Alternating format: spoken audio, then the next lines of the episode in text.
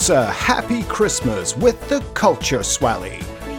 With fun from the news, Shang-a-Lang, and special guests, our mutual friend, the guy from Little John's window, and the Krankies. Now here's Nikki and Greg.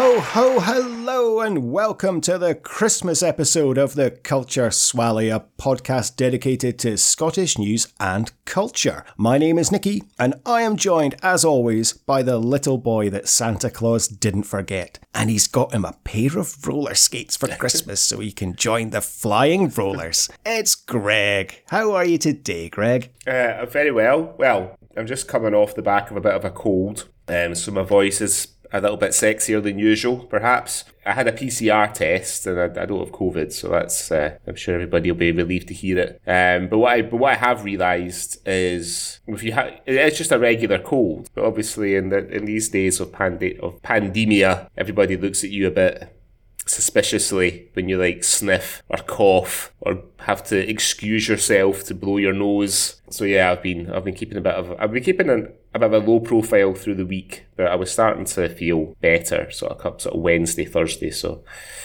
took a step out. You always have to just like justify yourselves nowadays yeah. as well. Um, I, I, was on a call yesterday with a, a, woman in the states, and she sneezed twice on the call, mm. and she had to make sure. She said, I, I have allergies. I don't have COVID. I like, it, it's okay. You're like 5,000 miles yeah. away. So I'm not worried about catching COVID, but it, you know, great, good on you. But uh, yeah, you, you kind of feel that if you sneeze or cough, you have to justify yourself in terms of, of saying that. You know, it's just a cold. It's just a cold. It's fine. Like, You're not going to catch it. Well, you will. You, will catch it, but, but not of me. it's, not, it's, not, COVID. every um, every uh, every like every, almost every person I've seen since uh, Wednesday, I've had to say it's okay. I've had a PCR test. like everybody, I think I could be walking past somebody in the office that I don't know and have a little cough and feel this urge to say, "Don't worry, I'm PCR test, I'm COVID negative." you should maybe just get a little badge or a sticker. Yeah. I mean, I'm surprised they didn't do that. That you have to say, "I have had my PCR test." It will come as no surprise to you, I'm sure. May come as a surprise to some of our perhaps more conservative listeners that here in Dubai, quite a lot of businesses like that are that either shops or bars or restaurants quite a lot of the staff have to wear T-shirts that say "I've been vaccinated." oh, that's nice. Just to put your mind at ease. You know? Oh, yeah, that's good. Yeah. Okay, they are aware you can still carry COVID if you've been vaccinated. Yeah, and anybody anybody can wear a T-shirt. Do you know what I mean? How is that proof? So, oh, very nice. Well, I, I, hope you're in the Christmas spirit. Hey, it was snowing in Amsterdam yesterday. Wow. We had a little bit of snow. It was lovely. I mean, it was the kind of shitty snow. It, it didn't lay on the ground right, or anything. It just melted as soon as it hit. But yeah, it was still snowing. It was a winter wonderland for the 20 minutes that it snowed. Right. Yeah, I'm not expecting any snow here. Um, but I know it's I, I do know it's no. I do know it's snowing in the UK um, in certain places. So maybe, maybe it'll be a white Christmas. Maybe it will be. Uh, so, are you excited? It's our Christmas special. I'm very excited. It's that, the most wonderful, wonderful time of the yeah. year, of course. Well, and I thought since it's Christmas that I would uh, give us maybe like a little, a little bit more of the Shang-a-Lang story because it happened at Christmas. Christmas past. Uh, wow, it's been quite a while. Um, I wonder if I've even got the jingle. Let's have a look.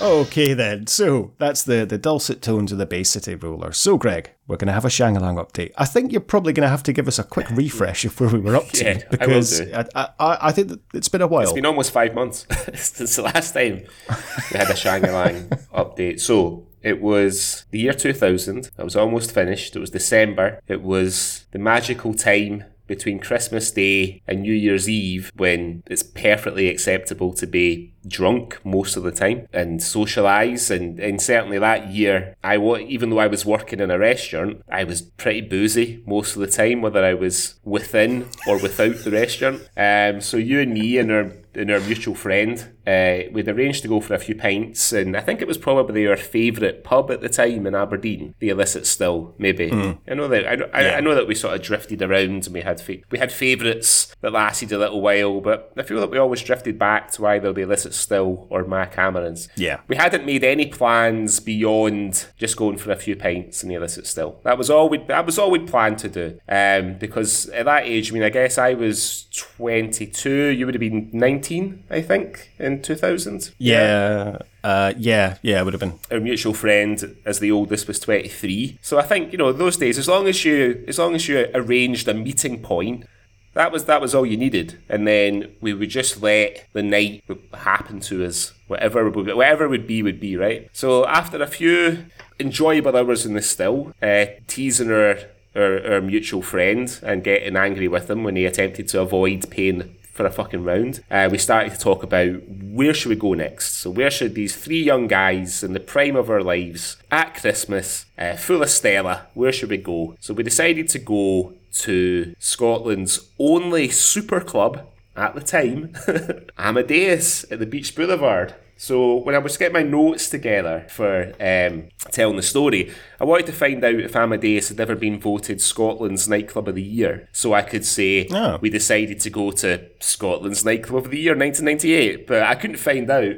But what I did find was an article in the Scotsman. I'm not going to read the whole thing because it's quite long and it's not just about Amadeus. But um, the article is called "Nightclubbing: The Death of the Scottish." Super Club. Um, and it said Amadeus opened down on the beachfront in Aberdeen in August 1997 uh, by Corporation First Leisure, who ran Blackpool Tower in the Winter Gardens, amongst other things. Um, apparently, and I seem to remember this being true, more than Amadeus could hold more than 2,100 people. It had five bars and a space on the dance floor that was dotted with podiums. And they reckon the stage moved up and down. I, I think it did, didn't it? I think the stage did. No. Did it not? In front of the DJ I don't booth? remember that. Yeah, I don't. I don't think so. I don't remember it either. I don't remember that. No. So Laura Hughes, who's now forty, was hired as a bar staff member when the venue opened. She was interviewed for this article by the Scotsman. She said, It was an amazing place, the first of its kind to open in Aberdeen. I just remember how busy it was. I felt like everybody was coming to it. For months and months and months, it was packed out. It was great working there. The people were great. It was a lot of fun. I wonder if she was the girl that our other mutual friend rattled in the cloakroom when he worked in Amadeus. I'll have to ask him. Um, commercially, Amadeus tried to offer something for everyone. On Monday, it was student night with one pound pints crates of Diamond White, often served with blackcurrant. I don't think I ever drank Diamond White in Amadeus. And free buses running no. to and from the halls of residence to secure the clientele. Thursday was 70s night. I do remember that. Uh, Laura recalls. Mm-hmm. They had mm-hmm. dancers up from Glasgow every week. They would get up in the podiums, and we had this stage that moved up and down. It was quite a thing. I don't remember the stage moving up and down. If you know, no, neither do I. If you know, if you if you're listening and you do remember the stage going up and down, then by all means get in touch. Friday night was classic club and disco. That would be our mutual friend's favourite night. Saturday was reserved for over 25s. Do you remember that? Uh, uh, yeah, I do. Yeah. yeah. And more discerning house music came on a Sunday with a DJ flown up from London. The five different drinking areas came in different themes and included the casino bar. I remember that. Mm-hmm. The Gothic bar. Yeah. I don't remember the Gothic bar. Yeah. Was the Gothic bar not the? That was the one when you came in, wasn't it? Like you came in the door, on the right hand side, right in front yeah, of you. maybe. Yeah, yeah, that was the Gothic bar, I think. There was one called the Secret Garden. Don't remember that one. Was that the VIP area? Maybe. No, and then there was a VIP bar, which I do remember because we worked. We, we sometimes get in there on a quiet night, you know. Yeah. No. So it was the Gothic bar, and then remember you'd you'd go up the stairs, and there was a seating area, and then you would go up more stairs and then through seating and VIP. Mm. And then there was a bar, a small bar at the end of yeah, there. Yeah, I do remember. That, that, must have been the secret garden. Then you go down the stairs. There was Sizzlers yep. at the side, and then the casino bar yeah. in front of you. I, I remember you would always end up if you got in that was busy, you would just like troll around to see which bar had the shortest queue if they were all open. Which yeah. after yeah. after a while, it was very rare that they were all open. Yes. So uh, yeah, so Laura just remembers how busy it was. Never got quiet, just serving drinks all night long. Um, but unfortunately, the, the seaside funhouse entered troubled water when First Leisure went into management buyout in 2000 and the company started to shed its nightclub's portfolio. The free buses stopped running, the 30 minute walk to the beach or the extra taxi fare and back meant that it started to lose its twinkle. Um, and yeah. unfortunately, in January 2003, the club shut down. I think it's like a a sort of IKEA type place now. So so uh, so it sort of brings me to my my point, or you know, we where should we go? Where should we go? Let's go to Amadeus, right? But the problem Amadeus, as I mentioned in the article, well, maybe not the only problem, was that it was way down at the beach, which meant that we would have to either walk down. And I remember that December, it was December is often chilly in Aberdeen, often mm. often snows and it's often icy. But I seem to remember that December being particularly cold, and I'm pretty sure that we weren't up for walking down. Mm. And the thing is, if we'd walked, it would probably taken us about 20, 30 minutes. But anyway, we opted to get a taxi. The nearest rank to this still was Back Wynd, next to the cemetery, but absolutely packed. So I suggested, let's walk up to the Dee Street rank because I knew that it wasn't near that many popular pubs like at the time. Um, it was close to where I lived, so I walked past it a lot. I remember that there was a bit of doubt from a mutual friend because you might have been a bit doubtful as well. But I insisted. So we headed up to Union Street at a cautious pace because it was slippery and stuff. Didn't want to turn up at Amadeus with like a wet arse. The rank was a wee bit busy. It was a bit busy, the rank, which obviously gave our mutual friend an opportunity to give me pelters for suggesting it, the cunt. But it did, in my defence, it did seem to be moving faster. Then um, Back Wynd was moving. So as we stood there in the taxi queue, the freezing cold, trying to keep our spirits up by taking a piss out of each other and our mutual friends trying to attract the attention of other taxi rank patrons as he does, um, try to get himself an audience. I realised that I was absolutely bursting for a piss. And I could pretty much see like my building. And I was thinking to myself, do I have time to run up to the flat, have a quick slash and get back before the boys get to the front of the taxi queue. And as I was thinking about doing that, a car came tearing down uh, from the direction of my flat and crashed into some bollards that were in front of a there was a, a, Chinese restaurant in the corner at the time. I think it was called Chinatown. So we craned our necks. What's happened? What's happened? What's happened? Uh, saw this middle-aged guy, clearly, absolutely upside down drunk, lurch out of the car. As it happened, a taxi was just pulling up, but I can only assume that the driver, the taxi, didn't realise what who the guy was or what had happened. Or he did, he just didn't give a fuck. Because the drunk guy just jumped in a taxi and fucked off, j- jumping the queue. So because we were only maybe four or five people back from the front of the line, we were like full raging about this guy jumping the queue. But because we were full of Stella, we didn't quite realise, I think, the magnitude of what had happened and how it could have potentially been a lot more serious, right? If we had if we had taken a left, he'd have crashed into all the people in the queue. But more important than any of that, my bladder was ready to fucking explode by this point. So luckily, a few cabs arrived all at once after that guy fucked off, and we managed to get in one. We headed to the beach. Now, I don't remember talking about what had just happened on the journey. I do remember our mutual friend shouting shotgun like a maniac before I even realised that our taxi was coming. You know, that we were our taxi was there. Uh, pretty much because he's fucking eight foot five. He's, you know, like, we would always let him sit in the front because he's fucking the same height as Hulk Hogan, but he always felt the need to scream shotgun every time we went anywhere in a car if he wasn't driving. So I think we probably got to the club maybe 10 minutes or so later. I managed to have my piss, thank goodness. And I think probably the relief of that piss was the best thing I got for Christmas that year. you know, holding it in for what felt like hours. I, th- I think probably by this time, so this 2000, I mean, that article I think was a bit generous about when the sheen of Amadeus started to fade. I feel like it was it started to fade a wee bit before this night out I'm describing. Um, I mean, the Priory Priory opened Christmas 2001. Yeah. So I think that was kind of the beginning of the end. And I'm not sure when Espionage opened. That was maybe the year after. Espionage must have opened in either very late 2002 or early 2003 because it wasn't open when I lived in Aberdeen. And I, I moved away in September 2002. So I think that was a big thing because Aberdeen obviously is very much a, when a new place opens, everyone goes there. for sure. Um, and ditches the last place. So yeah, Amadeus must have been on its arse by about then. It's at a disadvantage in that there's no pub. Well, I suppose there was Heroes was next to it, but you know there was you you, Yeah. you, you couldn't go to a few pubs and then just walk to Amadeus like you could the Priory or Espionage or whatever else that was open at the time. I mean, I guess you could have. I mean, you would have had to have gone to like TGI Fridays, which didn't have a massive bar Yeah. area. Then you could have gone to Sunset Boulevard, then Heroes, and then Amadeus. But it's, it's a bit of a shit pub crawl. say, Oh, uh, worst night out ever. maybe Cafe Continental for a a quick pint. Do you remember people used to refer to Cafe Continental as Cafe Continental in Aberdeen? yes, yes, I do. Yes. Okay, we can talk about it because it mysteriously burnt down a few years ago and something else is there now. So Yeah, that was very mysterious, wasn't it? Yeah. So yeah, so obviously by this time, like I mentioned, I think the novelty club, the novelty factor rather of the club, has kind of worn off a bit. I don't remember it being particularly busy, but it was kind of busy enough to make us think, oh, you know, maybe like a few hundred people, maybe a couple hundred people. Uh, I remember going and buying a round of whatever pish beer was cheap, probably Carlsberg or something, Foster's or something.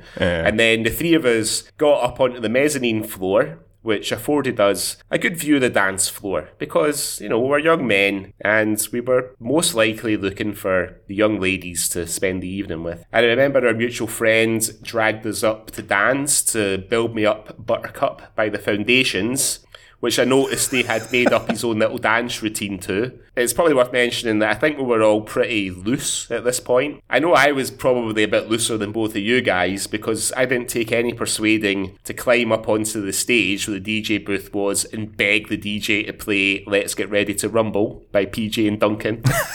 it, was, it was only after he threatened to physically throw me off the stage that I. Uh, so after after pressuring our mutual friend for the umpteenth time of the night to stand his fucking hand at the bar, we went back to our vantage point to cool down a bit while the DJ played fucking Aqua or some shite. And it was at that point you tapped me in the shoulder and pointed to a young lady wearing a fetching tartan skirt and strutting her stuff on the dance floor. I think we'll leave it there.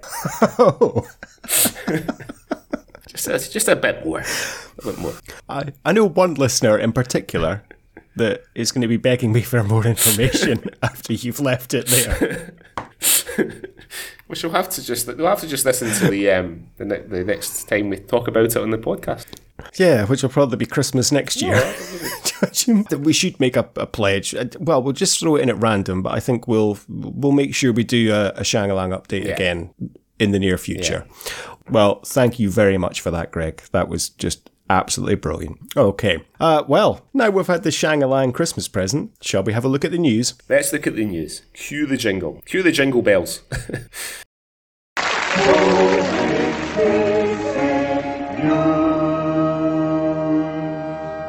Hello, this is the Outer Hebrides Broadcasting Corporation, and here is what's been going on in the news.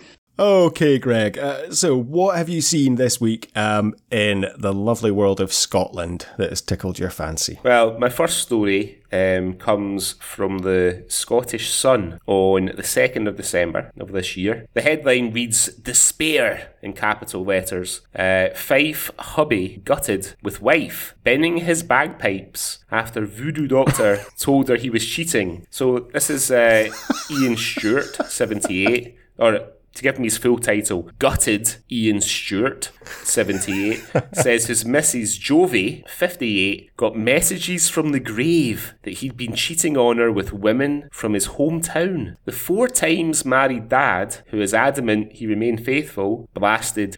She's got these bloody voodoo messages that I was bonking just about on her in a skirt in Kirkcaldy and she threw and she threw me out. Uh, his son Simon, 24, went to collect his belongings after he'd been sent packing by his Filipino missus, who he wed, who he wed in 2012, nine years after they met. But when he got there, It's claimed Jovie told him she'd thrown out the bagpipes, and it emerged that bin men had taken them away on November the 25th before Ian had a chance to recover them. He's asked waste bosses to help out, and now he's offering a £500 reward for their return. Ian added, I couldn't find words bad enough to describe how I feel about what she's done. When you throw somebody's pipes away, that's blood. I can see us, I can't see us getting together after this. I'm in utter despair. Oh, I can't keep it up. These pipes mean a great deal to me. I play purely for rec- recreation and entertainment, and my pipes have given a lot of people quite a lot of pleasure. When I heard they'd been binned, I was in a hell of a state. I immediately got in touch with Fife Council and I really hope they can be found. I'm offering a £500 reward to anybody who finds them. His current set has travelled the world with him during spells working in Africa and Asia. He lost his previous pipes during a car accident in Iraq. Now, where it says during a car accident, they've put quotation marks like the reporter doesn't really believe that that's how he lost his pipes in Iraq. Yeah, he claims he claims to have lost his previous pipes during a car accident in Iraq and replaced them with the latest ones in 1980. So he's had them for a long time. Other incidents during decades of playing include his bag bursting and Sorry. Other incidents during decades of playing include his bag bursting in Zambia and his blowpipe being thrust into his throat by an out of control lady doing an eightsome reel in Iraq. That's how his second marriage ended. Yeah, exactly. I mean, they've put they've put quotation marks there as well. He claims by an out of control lady. The bagpipes are in a green canvas bag with black Velcro straps, so well, fucking really distinctive. But it looks unlikely will Ian will ever see the pipes again after Fife Council sent a tweet to him saying, So sorry, Ian, but unfortunately your bagpipes will have been processed within 24 hours after they were uplifted. We'll keep an eye out for them, but it's very unlikely they'll be found now. So if you do come across a set of bagpipes, if you know if you're trawling through the tip in Kirkcaldy or Dunfermline, you might be able to earn yourself five hundred pound from uh, despairing, gutted Ian. I do feel sorry for poor Ian. It's um, a, shame he's lost his pipes. Uh, okay, so it's his fourth marriage. He's married a, a Filipino bride, 20 years younger than he yep. is. Good on you, Ian. But um, do you think he's been shagging his neighbours in Kirkcaldy? He's been he's been bonking all these women in Kirkcaldy. I don't know, Ken. I mean, so a, a, voodoo doctor told her. Yeah. Where where does Ian live? Where, is he living in Kirkcaldy? Is that the? It's not clear whether it's kind of it's a bit vague these details. There's a picture of Ian standing in a field, squeezing his bag with his blowpipe in his mouth, um, playing the bagpipes. Come on, get Take it out the gutter. There's a picture of Ian's wife holding the arm of a man. I assume it's a man. You can't see him. She doesn't look very happy. Maybe, maybe, maybe that's a picture of her watching Ian playing the pipes. I don't know. Do you think she just hated the bagpipes and just thought this was a good excuse to get rid of it? I mean, it's an elaborate excuse. Yeah. A voodoo doctor has told me you're shagging women from Kirkcaldy, so I'm throwing out your bagpipes. he said, I mean, just to come back to what he said, he's quoted as saying, She got these bloody voodoo messages that I was bonking just about anything in a skirt in Kirkcaldy, and she threw me out. So I guess they're living in Kirkcaldy because his son was able to go to the house to collect. Yeah, it must be because it's it's Fife Council that picked the bagpipes up, so they must yeah. So they're obviously living there, yeah. And uh, I'm I'm sorry, how old is Ian? Did you say seventy eight? So and she thinks he's shagging anything in a skirt in Kirkcaldy. Maybe including some of the guys in the pipe band. no idea. I mean, the thing, I suppose the thing about the sound of bagpipes is I know that for non Scots, and probably a few Scots as well, although they might not admit it, the sound of bagpipes can be quite polarizing. You know, for us, mm. you know, it, you know, for us, the pipes played well can maybe bring a little tear to the eye if we're far from home or whatever. But to some people, it's just a racket. You know. I, w- I would say exactly as you've said. For me, if I hear pipes played well, just the, the first few bars, it's a it's more of a swell of the heart. Yeah, yeah. I feel it kind of in my chest. Just uh, oh god, that's a that's just wonderful. Mm. Uh, yeah, I mean I like the bagpipes, but yeah, I know what you mean. If they're played badly, then it can be fucking horrendous. But I think if, if bagpipes are played well, and now I'm thinking about it, that is actually quite a quite an in demand skill because you know every kind of Scottish wedding and stuff needs a piper, and you often see I know in Dubai, and I think I've seen it in Amsterdam as well. People looking for a piper for a Burns night or Mm-hmm. Yeah, yeah. St Andrews night or you know a wedding. It's not a bad idea actually. It's gonna be learn the bagpipes. I wonder how difficult it is. I think you, you need quite a lot of puff. I think, don't you? I, I mean, I've, I've never ever tried. I've never. I mean, I've I've, I've had. I mean, I say, when I say I've tried a lot of musical instruments, I don't mean I've tried to learn them, but I've like plunked a string or pressed a key or whatever. Or bagpipes, I've never ever, I've never had a go at ever. You've never had a, a chanter in your mouth and had a good blow on it. Never, never had anybody's blowpipe in my mouth or. I'd be too scared I'd burst my bag. Well, yeah, quite. so, so yeah, like as I say, I mean, if you go to the Scottish Sun's article about this, there's a picture of uh, Ian playing the pipes, and, the, and just behind him to the left, there's a picture of the green canvas bag that his uh, pipes come in. So you never know; somebody might find them and get five hundred pound at them. I, I hope yeah, I hope your pipes turn up, Ian. I really do. So that's my first story. Not very, not very fast, not very festive, but my, my, I think my next one's quite festive. So, what's your first story this week? Uh, okay, so my first story this week also comes from the Scottish Sun uh, from earlier this week. And the headline, I, I- think they're kind of pushing it with this headline, really, but I see what they're trying to do. Kata Lagu Fury. Right. and lag is emphasized. So this is about uh, a moaning lag, which is a prisoner. Um, for those not familiar with the term lag, so it's a moaning Scots prisoner has complained that he misses browsing the Argos catalogue. Now. I should probably explain for our overseas listeners, because I know we have a few. Hello, Henry in Canada. Hello, Alf in New Zealand. Uh, hello to all of our overseas listeners. Hello, Willie in the UAE. um, we in the UK there was a, a shot. I think it's still going. Yeah. Argos, Yeah. but it was uh, they would come out with this catalogue, and it would be like a big hefty seven hundred page Yeah. catalogue. Uh, would come out spring, summer, autumn, winter, and you basically would just browse this catalogue, and it had a whole host of items in terms of it would you know jewelry was a big thing. Um, it would have you know household goods, kettles, toasters. It would have sports equipment. Um, but what Greg and I probably would have liked the most in our youth was they had a fucking massive section on toys at the back. So as a kid, this was literally like the book of dreams. You would sit and you would just go through the Argos catalogue looking at all the, the He-Man toys, all the Transformers, all the Ghostbusters figures and like wishing what you wanted for Christmas and, and, you know, showing your mum and your dad like the, the you know, oh look, they've got this, this, this is coming out. Now, when you went into the Argos store, they didn't actually have anything really in the store. So you had to fill out this number that was in the catalogue, queue at the till, and at Christmas time, you'd often have to queue for about fucking half an hour. Well, at least. And uh, then you'd get to the till, and the surly Saturday girl would take your card, punch in the number into the computer, and then say, "Oh, sorry, it's out of stock." I know, and you've been waiting half an hour just to find out if you can get your Optimus Prime or your Stay Puft Marshmallow Man that you really want for Christmas. No, it's out of stock. And no indication of, oh, it'll be back in in a week or we'll get it in this. Just that was it. You've just wasted the last fucking half hour of your life queuing in this queue, and all you get is, right, next.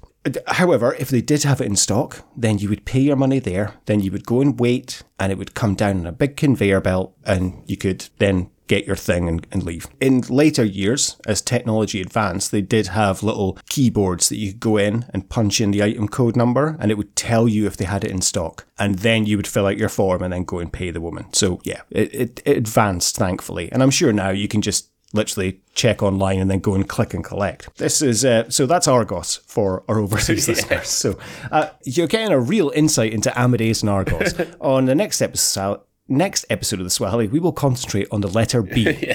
So um, this prisoner has whinged about uh, not being able to have access to the retail giant's range behind bars. He blasted the, the ridiculous prices of gadgets available to inmates at Low Moss Nick in Bishopbriggs. Uh, so he wrote into the prison magazine. fucking prison magazine. I didn't know these things existed. like a newsletter that they send round the cells every month. Uh, it, I'm surprised at our podcasts. Um, he revealed he was jealous because apparently prisoners in English jails are allowed to browse and buy from the whole Argos catalogue. The catalogue, oh, nicknamed the Book of Dreams, uh, was scrapped last year. So oh, I didn't realise that. Argos have actually scrapped the, the catalogue. Uh. Um, but a special version is um, is still printed inside the prison magazine. Uh, the prison magazine is called Inside Time,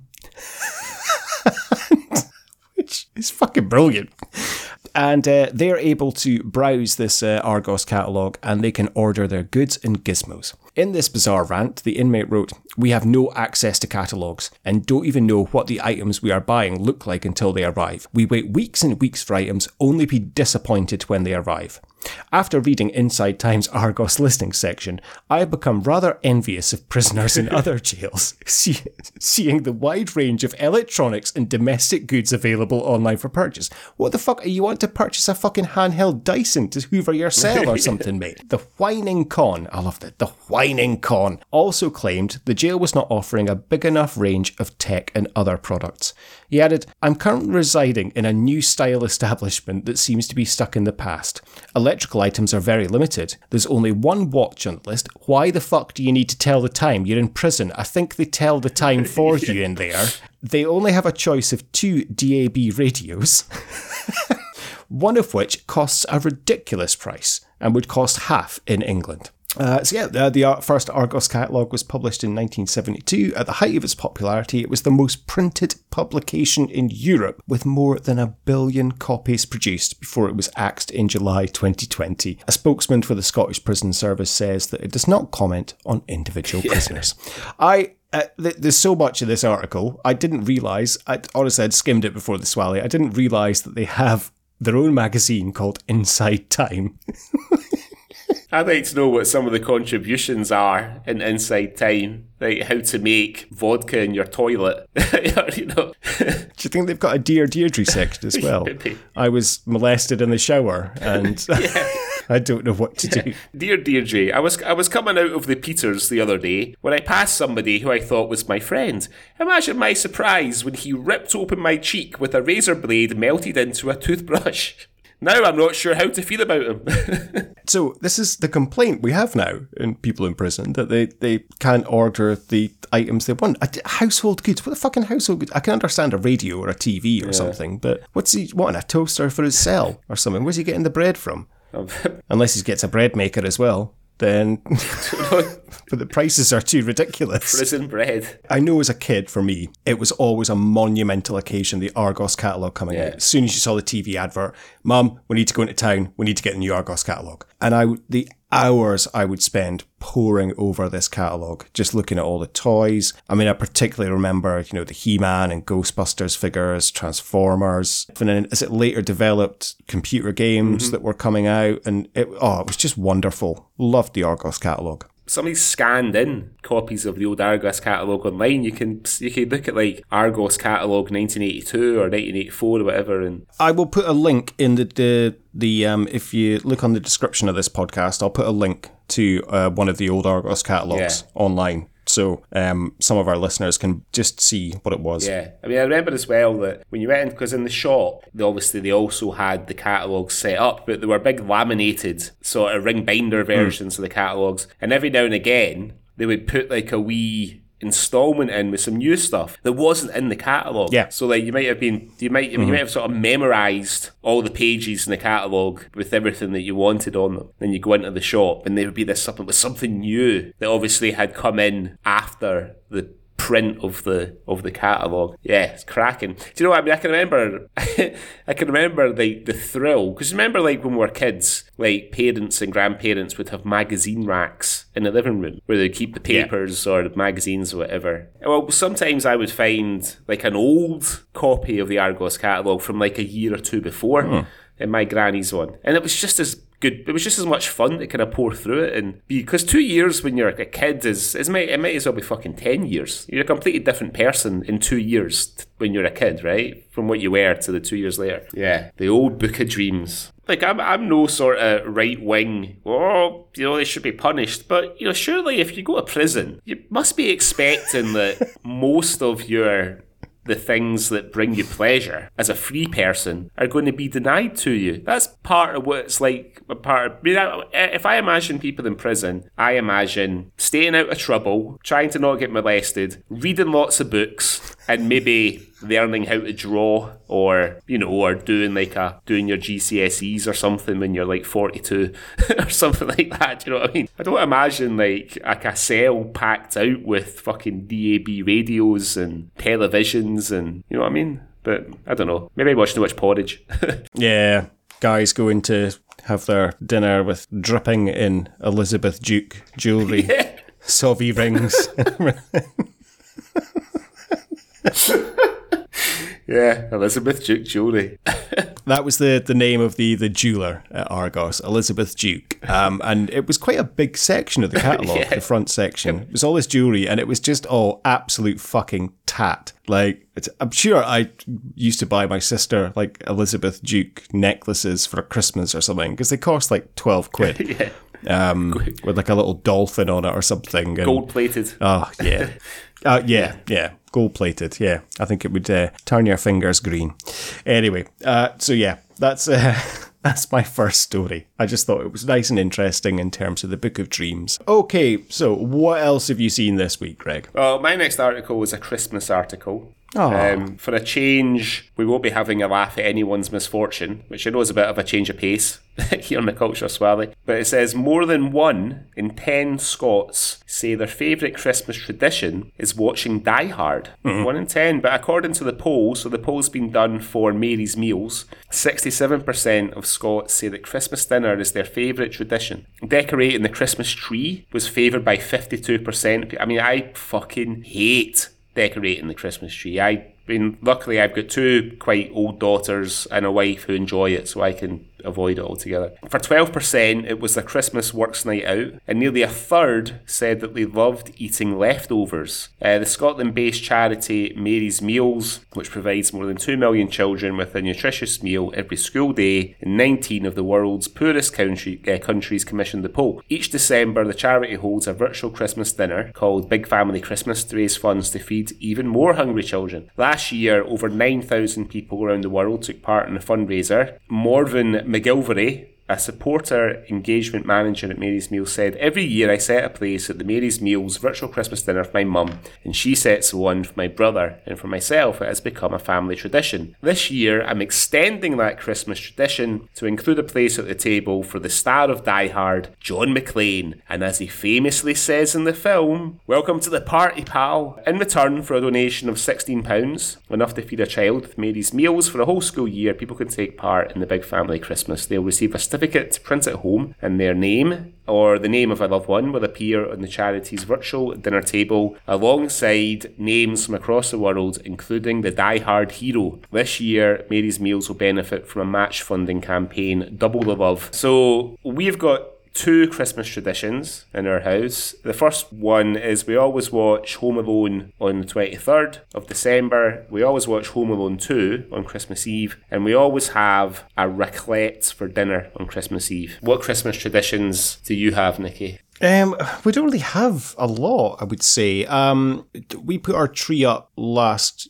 I say we. My wife put our tree up last weekend. Um, she's a big fan of Christmas. So last Saturday night, we watched Home Alone. Right. Or as as my wife calls it, Kevin is Home Alone, because that was that was what it was called in Germany. Oh, right. so my personal Christmas tradition is I watch Die Hard. Right. Every Christmas. Out last night, walking the dog with my wife, and said, "Right, well, what we're going to watch tonight?" Uh, do you want to watch a film? And just, yeah, yeah, can we watch a Christmas film? I said, well, yeah, well, you picked Home Alone last week, so why don't I pick a Christmas film this week? Straight away, I'm not watching Die Hard. I, was like, I was like, why not? It's not a Christmas film. I'm like, it fucking is a Christmas film. As Die Hard's more of a Christmas film than Home Alone is. No, it's not. So then we had a bit of back and forth. She's like, well, no, but there's not a tree in said, yes, there is a massive tree in Nakatomi Plaza. Uh, there's no party. I said, yeah, th- that's the whole point. It's a Christmas party. They're having their Christmas party when th- there's no snow. I said, yes, it snows at the end. Um, she said, well, well, there's no guns in Home Alone. I said, well, there is because Kevin's got a little BB gun, so there are. And then it just got down to there's no bald people in Home Alone. anyway, I'm not going to be able to convince my wife to watch Die Hard. Right. Um, she suggested, well, why don't I watch Home Alone 2? I said, well, why don't I watch Die Hard 2? That's also set at Christmas time. That didn't go down And there's well. definitely snow in Die Hard too. There's loads of snow. There- There is, yeah. There's loads of snow. So uh, my Christmas tradition is that I watch Die Hard. Mm-hmm. So I will be watching that at some point. Other than that, I don't know. Nothing really. I mean, we usually the last couple of years we've had mulled wine whilst we've been putting the tree up, but we didn't do it this year. We uh, didn't realize we didn't have any, Right. and then it was I couldn't be arsed going out to the shop to get nothing much. I mean, we now tend to open our presents on the 24th because I my wife's German, so that's the tradition. So on the 25th, wake up and nothing to open because we've opened it on the 24th. Do you not like? Do you not keep yourself a one week gift back just for a little Christmas Day open? No, I haven't um, in recent years. Just get them done, Yeah. get them opened. That's it. it's out of the way. Just get it done. You know that. You know, you know that. I mean, I agree with you. I think Die Hard it can be classed as a Christmas film, but it's not the best Christmas film. Hmm. The best Christmas film is Gremlins. No, I, Gremlins is probably my number two. Is it? I love. I, I like Gremlins. Hmm. Um, because we were, we were, my wife and my daughters put our tree up on because it's been a holiday here this week. It's been National Day, so the girls had Wednesday and Thursday off school. So they put the tree up, and my youngest daughter wanted to watch a Christmas film on Wednesday night. So we ended up watching Elf. Which is still good fun, Elf. I, I, I can. I only have to watch it once a year. I know. I must know every line in it by now because it's one that we tend to watch every year at some point. But I always enjoy it. So you've got another story for us, haven't you, this week? I do, yeah. Uh, it's it's not Christmas related, but I do have something Christmassy related afterwards. So this is my second story, and it is from the Scottish Sun this week, and the headline is "Get Their Kirks." Uh, so this is a porn star couple who have been slammed for shooting an X-rated romp in an historic Greyfriars kirkyard. Rachel McIntyre and Josh Duncan, both 32, shared footage of themselves laughing and having sex against a headstone. Disgusted locals said the hardcore scenes were completely unacceptable, and the Edinburgh tourist attraction which features a memorial to Greyfriars Bobby, you sick fucking cunt. uh, but, but Rachel, who charges £10 a month to access her explicit content on OnlyFans. When are we getting our OnlyFans, Greg? We've been threatening that for ages. We never got round to it. They have told the Scottish Sun on Sunday, we don't see it as disrespectful. It happens all the time in the graveyard. It's just that most people don't film it. It's natural to have sex, including to the people in that graveyard. What, the people that are dead? What, have sex with you only people? have one life. What's she implying? I, I don't know. No, no, I don't think so. Her quote is, "It's natural to have sex, including to the people in that graveyard." I think she means not with the people, but to, as in, it's it's natural for those dead people to have sex. Mm-hmm. I, I, I don't know where she's going with this, Greg. To be quite honest, you only have one life, so you might as well live it. It's the best job I have ever had. What, a fucking having sex against a gravestone? In a 39 second social media teaser for the the film they've called is called Graveyard Smash.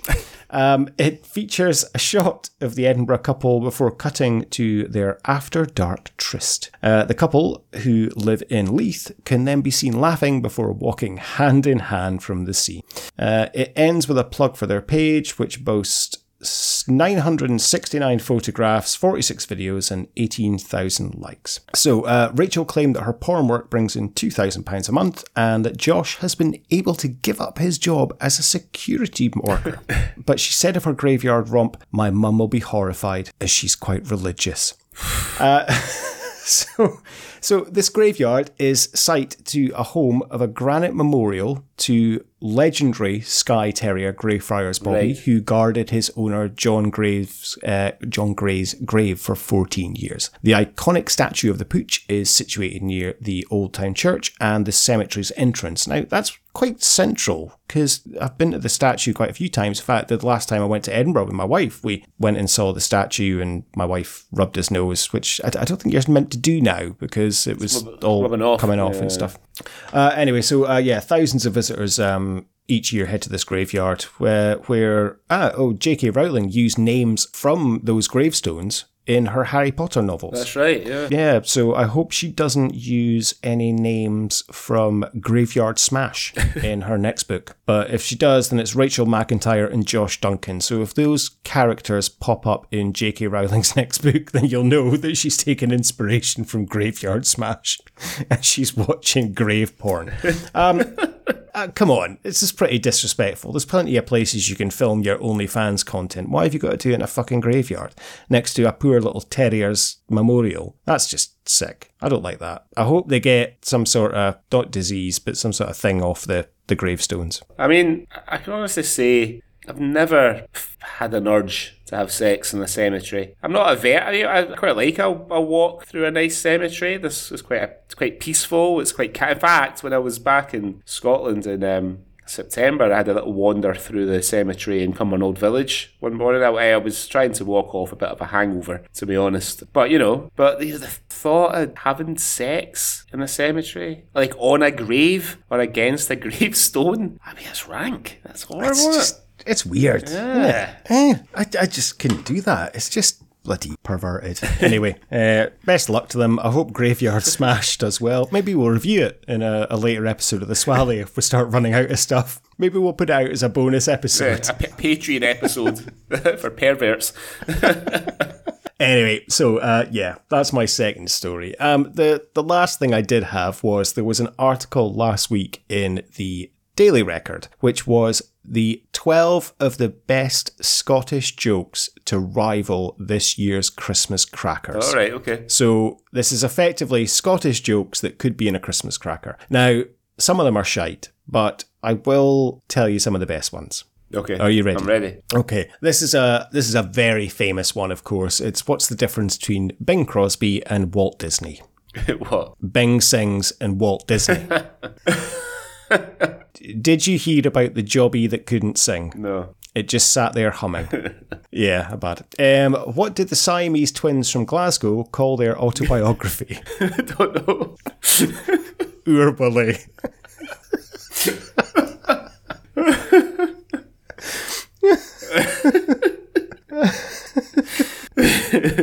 um, after announcing he was getting married, a man tells his pal that he'll be wearing a kilt to his wedding. Oh, and what's the tartan? asks his mate. Oh, she'll be wearing a white dress, he replies. That's a bit of a crap one. Oh, fucking hell. And uh, yeah, uh, and the last one that I would say is, um, "How's the flat you're living in in Manchester, Angus?" asks his mother when he calls home to Aberdeen. Ah, it's okay, he replies, but the woman next door keeps screaming and crying all night, and the guy on the other side keeps banging his fists on the wall. Never mind, says his mother. Don't let them get to you. Just ignore them. Aye, I'll do that, says Angus. I just keep playing my bagpipes. Hmm. Yeah, that's sort of on topic on topic this week. It is, but a poor one to end on. I should have ended on the should have. definitely, definitely should have. Oh yeah, I'm glad that. I don't think I've heard that one before. Have I heard it? Wally. Oh, okay. All right. Uh, anything else from your side, Greg, or does that round up the news for our Christmas That's special? the, the rounds up the news for our Christmas extravaganza. Right. Fantastic. Well, I can tell you are itching to get to what we're going to be talking about. So uh, let's just have a little word from our sponsors, and then we can get cracking. Take a fresh approach to selling Christmas hampers. Be a Country Hamper agent and earn high commission selling from our exciting range of products, including our unique fresh hampers. For details, write to Country Hampers, Free Post, Kirkliston, West Lothian. or phone 031 333 3981 now. Okay, so it was your choice. Well, actually, we chose them together, I would say, Greg, in terms of what we're going to be doing for the festive uh, period. But uh, I know that you were very excited about this, so which is why we have handed this one over to you. So why don't you tell us? I can't believe I'm going to say that. What we're going to be speaking about on this Swally today? Well, I'll give a little background first of all. So, like, we obviously you and I had been I've been discussing, uh, had been discussing rather, like a, a couple of weeks ago. What should we do for a Christmas special? So last year we did we did Comfort and Joy for Christmas, the Bill Bill For- the Bill Paterson starring Bill Forsyth movie, which is still available wherever you get your podcasts. Uh, and then for Hogmanay or Hogmanay episode, we did Scotch and Rye. So I had made a joke on Twitter or Instagram saying, um, you know, g- get send us your suggestions of anything you'd like us to cover. I'm hoping it's something with the Krankies in it. And I kind of meant it as a bit of a throwaway, like, silly joke. Never imagining for a second that moments, well, maybe not moments, but not long later, I would get a WhatsApp message from you with a link to the Krankies Club Night Christmas Special from 1983. so, after watching it, and it's not very long, I think it's about 30, 40 minutes. I went down a bit of a Krankie's a black hole, and ended up watching quite a lot of Krankies stuff. So, we're going to be talking about the aforementioned Krankie's Club Christmas special. And it features, apart from the eponymous duo of uh, wee Jimmy and Ian Krankie, there is Barbara Dickson, Scottish singer, David Grant, who I'm struggling to recall, if I'm honest, a band called Modern Romance, a bizarre puppet show called Peppy and the Gang that I don't remember from being a kid, but, but when I fell down that sort of Krankie's vortex, they seem to come up on fucking everything that I watched them in. I don't know if uh, maybe Ian and Ian and Jeanette had a few quid invested in Peppy and the Gang. Maybe I don't know who else. Uh, Jimmy Cricket is also there. Uh, Bernie Winters, I believe. Um, it is very much of its time, I think. um, the Krankies are perhaps one of the few chil- light entertainment acts from the 1980s that it's still okay to talk about because like no horrific secrets from their past have come out of the closet and either had them thrown in jail or at the very least cancelled. And I'll be honest, like when I was a little boy of around four to maybe seven years old, I absolutely fucking loved the Krankies. Loved them. What about you? Were you a, were you a Krankies fan as a as a youth? Oh yeah, I, I, I love the Krankies. Um, I mean, I'm, I'm sure you're obviously going to explain the premise of the Krankies Yeah, to our listeners that aren't familiar with it. But yeah, I mean, I, I think as a as a kid growing up in, in Scotland, I mean, my my heroes were probably Mr. T and the Ghostbusters. But realistically, as a young Scottish boy, the three kind of heroes, not heroes as such, but the kind of the three people you aspired to be like were the aforementioned Oor Wullie, mm-hmm. Uh, Dennis the Menace, Yeah. and and wee Jimmy Krankie. Yeah. Like, really, that was the kind of three that you know. It was they're all kind of like cheeky, naughty little boys, and that was the the kind of thing that you you laughed at, and you you kind of thought, oh, I could be like them. So yeah, I I fucking loved the Krankies. I mean, this went out in 1983, so I I don't remember watching it live. No. but I can pretty much guarantee because I'd have only been two years old. I, I can pretty much guarantee I probably did watch this live. I guarantee my mum probably sat me down in front of this because it, it's one of my early memories. I was watching the Krankies. Mm-hmm. So I can pretty much say for a cert I probably did watch this when it went out, but I obviously got no memory of it. Yeah, I mean, I don't remember watching it either at the time, but there's, a good chance that I definitely did. So I think our overseas listeners are getting a real education in this episode. They've learned about Amadeus, they've learned about Argos, you're about to learn about the Krankies. so the Krankies are, they're a double act, light entertainment, variety, cabaret style double act. They're a married couple uh, called Jeanette and Ian Tuch. Spelt tough. I think it's pronounced Tuch. Yeah, I think, yeah, we took. Um, the Jeanette is only about four foot eight. Ian is he looks to be a regular sized man. Um, they met in the late 1960s when J- Jeanette was uh, dancing in a company in the pavilion in Glasgow. Ian was uh, an electrician or a labourer or something working in the theatre. Apparently, he he romanced Jeanette by throwing sweets at her.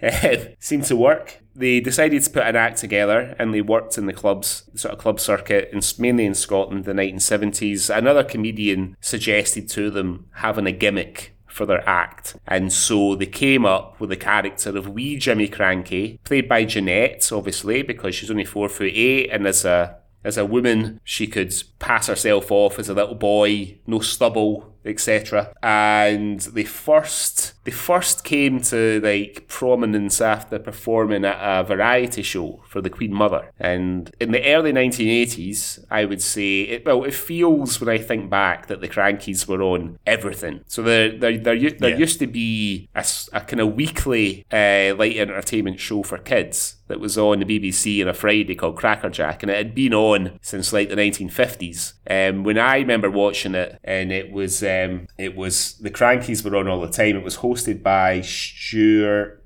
uh, Stuart Francis, Stewpot Francis, and the Krankies were always on. And I used to look forward to Crackerjack. I loved it. They would end up getting their own TV shows, like the Krankies Club. Uh, this is the this is the Christmas edition that we're about to talk about. Uh, the Krankies electronic comic was another one. Krankies TV came a bit later on. When I was about six, when mum and dad separated, my mum took me to see the Krankies at the Pavilion in Glasgow. Um, she claims that Bobby Davro was their opening act. I do remember there was a stand-up comedian. I couldn't, I couldn't like convincingly say it was Bobby Davro. It might have been. If you were at that show, you can remember, then let us know. My mum will argue you down that it definitely was. But I just remember it being a fucking brilliant night, laughing a lot, being really jealous of all the kids at the front because there was like like sort of cubs and scouts that were sitting at the front, and every now and again the Krankies would get a few of them up on stage to play a game or participate in a sketch or something, and uh, they always gave them like uh, prizes you know, and I was always really jealous because we couldn't afford those good seats. We had to sit up in the in the gods. But uh, yeah, a really bizarre act to be honest. So Jeanette plays wee Jimmy Krankie, a bit of a Dennis the Menace type character. Ian, I guess, is the straight man, if you like, the sort of the kind of the kind of foil, um, the brunt of Jimmy's jokes and antics. It's very, I mean, there's nothing nasty about any of the humour, really. Some of the humour is perhaps a wee bit dated now. um, yeah, some of the some of the stuff probably wouldn't fly in these enlightened times. No, a, a lot of it is kind of harmless jokes and puns. I mean, uh, even watching this episode, and I haven't delved down the Krankie's rabbit hole to watch too much more, um, because I guess I didn't want to cloud kind of my memory of this. So once we finish recording, I might go and watch a couple of other things. But there's a couple of jokes for the adults Yeah. in the show. I can think of one in particular. There's a couple of yeah th- th- there's a slightly racist joke in there as well which which wouldn't fly nowadays. But on the whole it is kind of wholesome family entertainment and it is just this wee boy kind of being a cheeky little so and so and you can get away with it because he's a little boy. Yeah. but of course he's not. He's a 40 odd year old woman dressed up as a little boy um, the one thing I and I can't I, I did delve into this and some things you read say Ian portrayed a father figure to Jimmy. Yeah. Other things do say Ian is Jimmy's father. But I I haven't been able to get that confirmed, which the actual case is, and I can't remember. Like I always presumed Ian was his dad. But if not, and he's just a father figure, like is is Ian a pedo? Or Is he a pedo? Why would he be a pedo? Well, if he's not Jimmy's father, why is he hanging around with a schoolboy?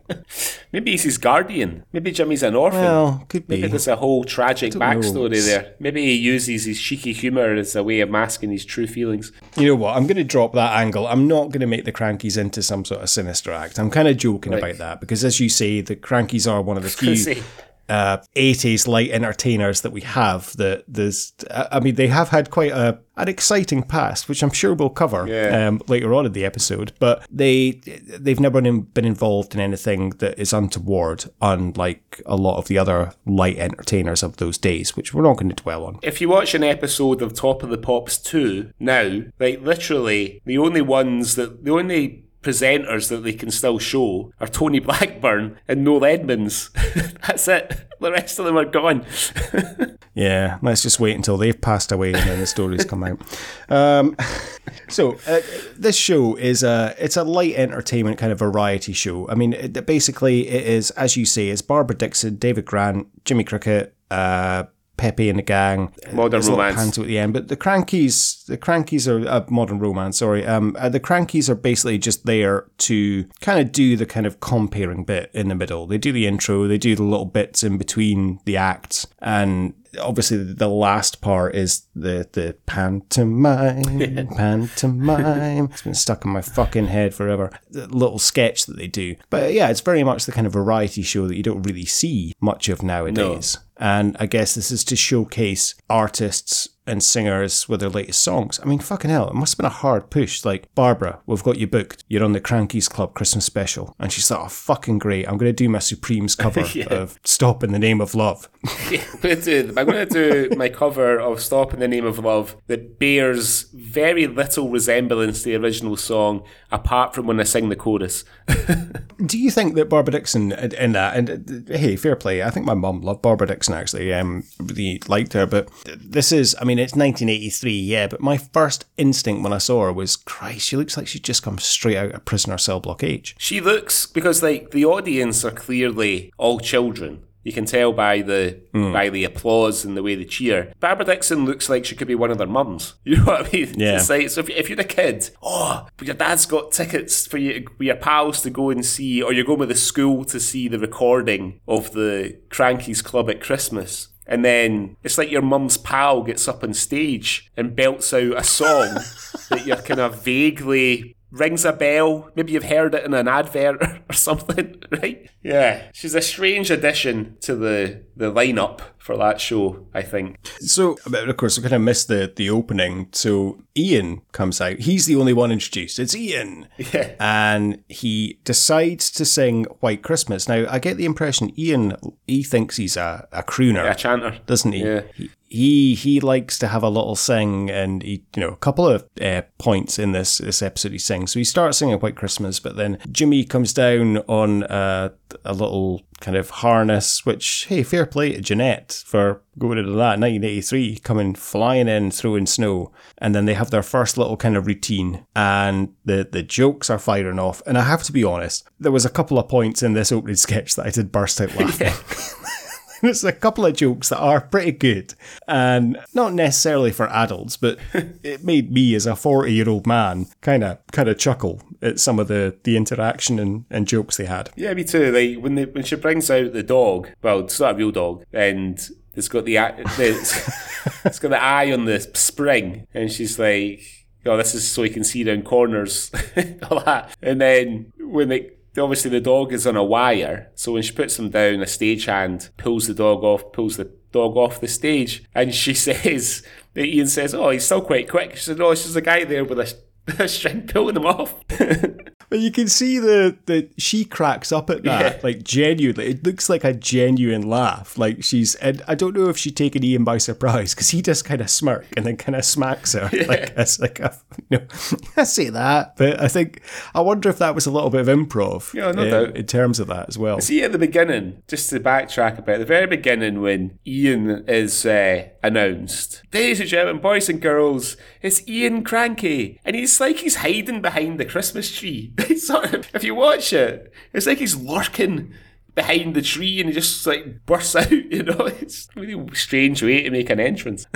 But would like to point out at this point that Ian Krankie has never been involved in any implications of 80s child entertainers, and he's never hidden behind a Christmas tree and leapt out at children. and if he has, it hasn't been for any sinister, any sinister reasons. It's only been maybe it surprised Jeanette. But yeah, I mean, some of the jokes are they, they just kind of work. Like when Jimmy says that his favorite panto is Cinderella, and when the what was it? What did Cinderella say at the chemist when they mislaid our photos? Someday my, prince, prince will come. Will come. Yeah. You know, obviously a very eighties kind of joke there, but yeah. Uh, yeah, that that did make me chuckle. I have to admit. I did enjoy that. The other joke that she says is she asks Ian if he knows about the pantomime that pantomime that is set in a chemist. And he says, There's no pantomime set in a chemist. And she says, Yeah, there is. And he says, What is it? She says, Puss in Boots. I genuinely burst out laughing at that.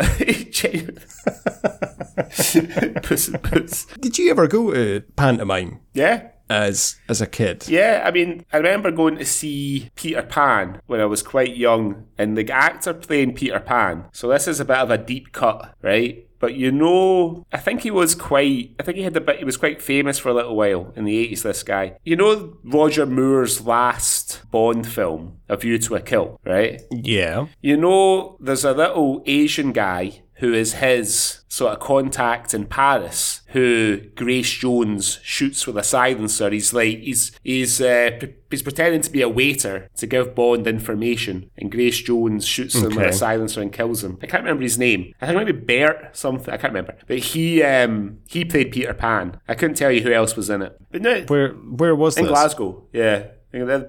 Okay. Probably at the pavilion in Glasgow. And uh, uh was that a couple as a kid in Glasgow. I only went to one in Aberdeen and I, I didn't want to be there. I was 16 at this point. I was dragged along mm. by my family and it was, I think it was Snow White and Robin Galloway played Prince Charming and he had to sing Love Is All Around by Wet Wet Wet. Oh, wow. How did he uh, get on with that? Um, I think the girl who played Snow White was quite a good singer. So he just he kind of he kind of wisely just kept his voice sort of under hers. You know what I mean? So you could you could hear him, but you couldn't really hear him well enough to know if he was a, a good singer or not. I, would, I was trying to think because I, I, I think I've only really been to one panto, and I even remember thinking it was shite. and I was trying to look up, and I did. I pulled up the history of Panto at HMT. So this is all the, the Pantos that were on at His Majesty's Theatre in Aberdeen, which is where I would have seen it. And I'm, I'm desperately trying to remember. I thought I was younger, but I remember it was Aladdin and it was 1991, so I would have been 10 years old. Right. When I went to the Panto, uh, which I think is still a bit old to be going to Panto. 10, I don't know. Yeah, I don't know. But I'm convinced it was Aladdin that we went to. I mean, I would have still been at primary school. So that was starring Andy Gray and Rolf Harris. Right, so, Rolf Harris. Wow. Yeah, he was uh, in Aladdin. He obviously played, I think, Jafar, I think. Right. I presume. I don't think he played the genie. I don't know.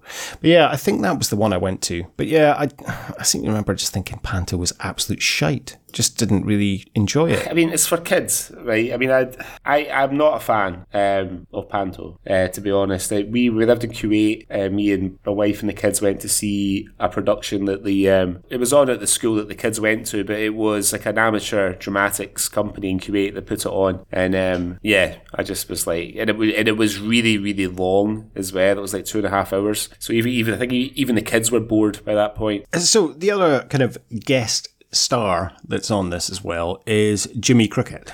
And my first kind of memory of Jimmy Cricket is I wouldn't imagine it was this show because I say I was only two. Yeah. But he did a lot of the kind of variety shows and yeah. things like that. He'd be on like I don't know Des O'Connor or something. I don't know. I can't remember. And my first kind of memory of him is him coming out and my mum saying, "Oh, not this fucking idiot," because she she just couldn't stand him, and I can see why. He's um, yeah. he's he's not that great. Uh, he's a bit of a, I guess, uh, an acquired taste, Jimmy Cricket. But yeah, I think his act is that he is kind of this bumbling idiot that wears like a bowler hat and we- wears wellies. Wellington boots yeah. marked L and R for left and right, but he wears them on the wrong feet. Yeah. Which is, yeah, and that's his gimmick, and he just basically tells crap jokes. But he comes out and sings some carols with Jimmy and Ian.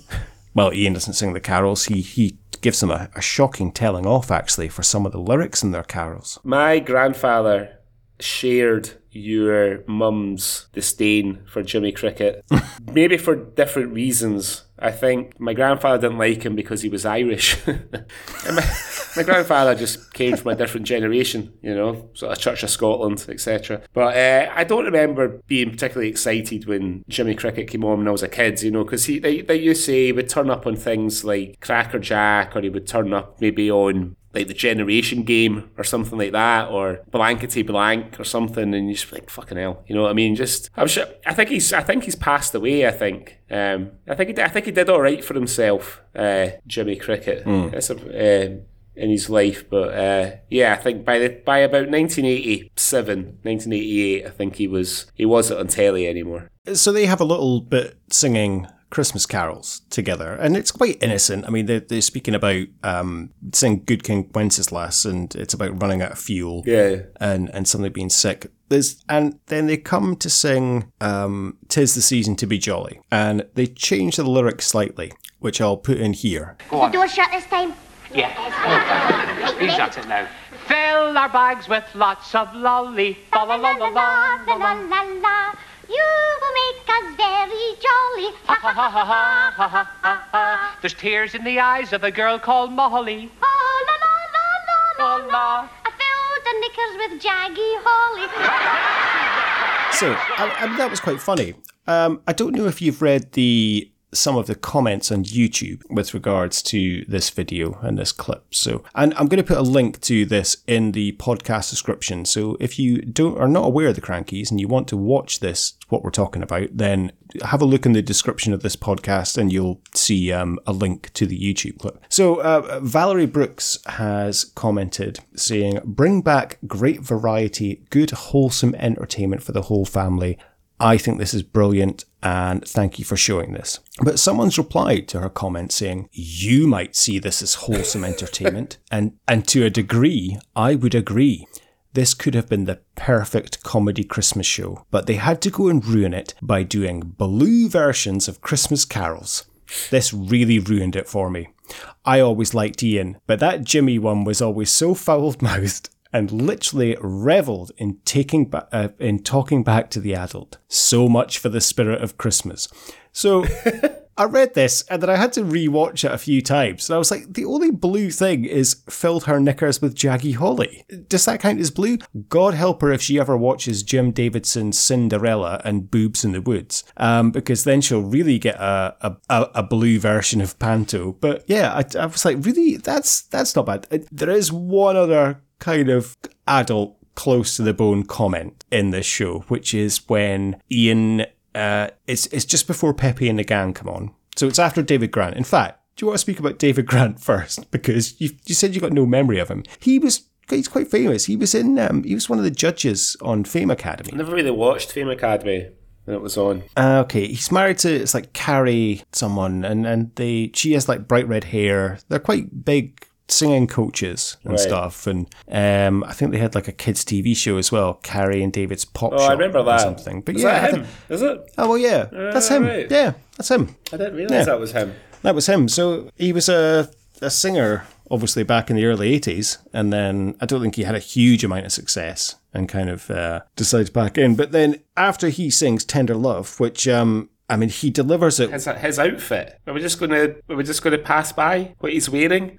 This is. I I have written that he, he looks like one of the warriors. Well, I've written he looks like he's looking for a sheet of lino to breakdance on. but it's more that that collar and that jacket. It looks like it's been pumped up before he's come on. A fucking life jacket. It was 1983, mate. Come on, that was the fashion back then.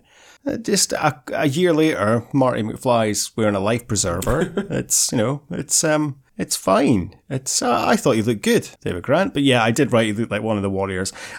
It it shows at the time as well that you have Barbara Dickson with a full backing band. She's got a microphone. She's singing on. Yeah. I mean, obviously, she, you know we know we know she's miming, but you know yeah. she's properly going for it. David Grant, nah, no backing band, no microphone, just gazing into the camera and just clenching his fists, and he he just wants you to know about this tender love. Yeah, yeah, it's bizarre. I mean, I wasn't sure at first when Barbara. I thought Barbara might be singing live, but then I saw her band, particularly when the guitarist does the solo, and his guitar's not plugged in, and then I was like, ah.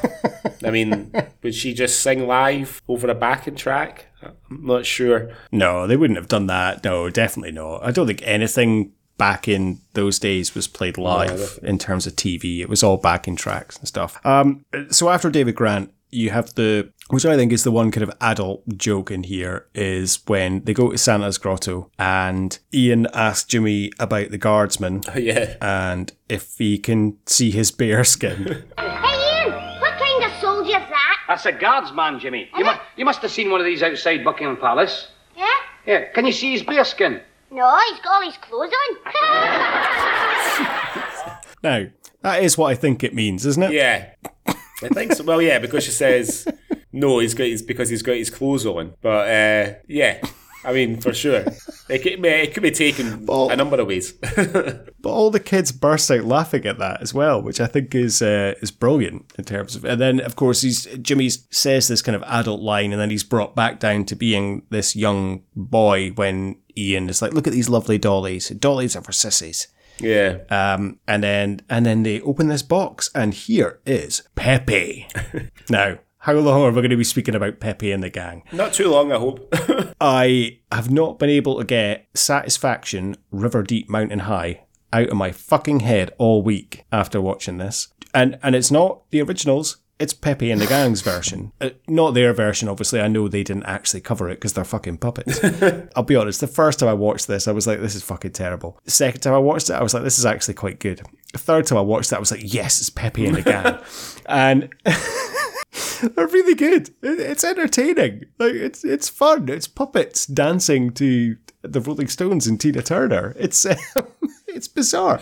But I didn't realize they were on so much. But you're saying that they've they've been on a lot of stuff. I don't remember that at all. Now, Pepe and the gang. But like I said before, when I was watching some old Cracker Jack episodes and stuff, they pop up quite a lot. So they do. So I, I guess they they had their moment in the early eighties. Oh, good on Pepe. I hope they uh, invested their money wisely for that little period of time that they were successful and famous. So that ends part one. Now, did you notice that when part two starts, Ian's got a different jumper on? I did notice that. Maybe, maybe that is getting a bit sweaty in the first one. Maybe. Uh, he's changed his jumper. And I, again, I, I did like this little sketch when Jimmy comes out as a pirate. And it's it's a mm-hmm. wholesome kind of message as well of, of pirate video means illegal. And then a cracking little joke about it's no an eagle, it's a parrot. nice wholesome humour. You forget about that, pirate videos back in the day um, of uh, what they are. I mean, of course, now it's all downloads and torrents, which, you know, we don't condone. Um, but uh, yeah, pirate videos, it was always exciting back in the day if someone had a pirate video. I wonder what pirate video Jimmy was watching. Well, around 1983, it was probably E.T. because I remember like, the first pirate video I ever saw was a copy of E.T. that was flying around.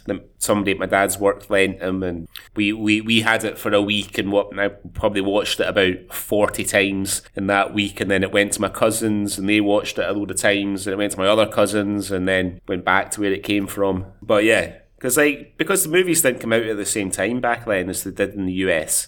It could, it could be like months and Yeah. months later. I mean, I saw Ghostbusters at the cinema, and it must have been early 1985, maybe. I was in primary two. Now, obviously, the, the film was released in 1984 in the US, so I think it would take about a good six months for a film to come to the UK from Hollywood. Now, the next part of the show, I think we will probably spend a little bit of time speaking about this. The flying rollers.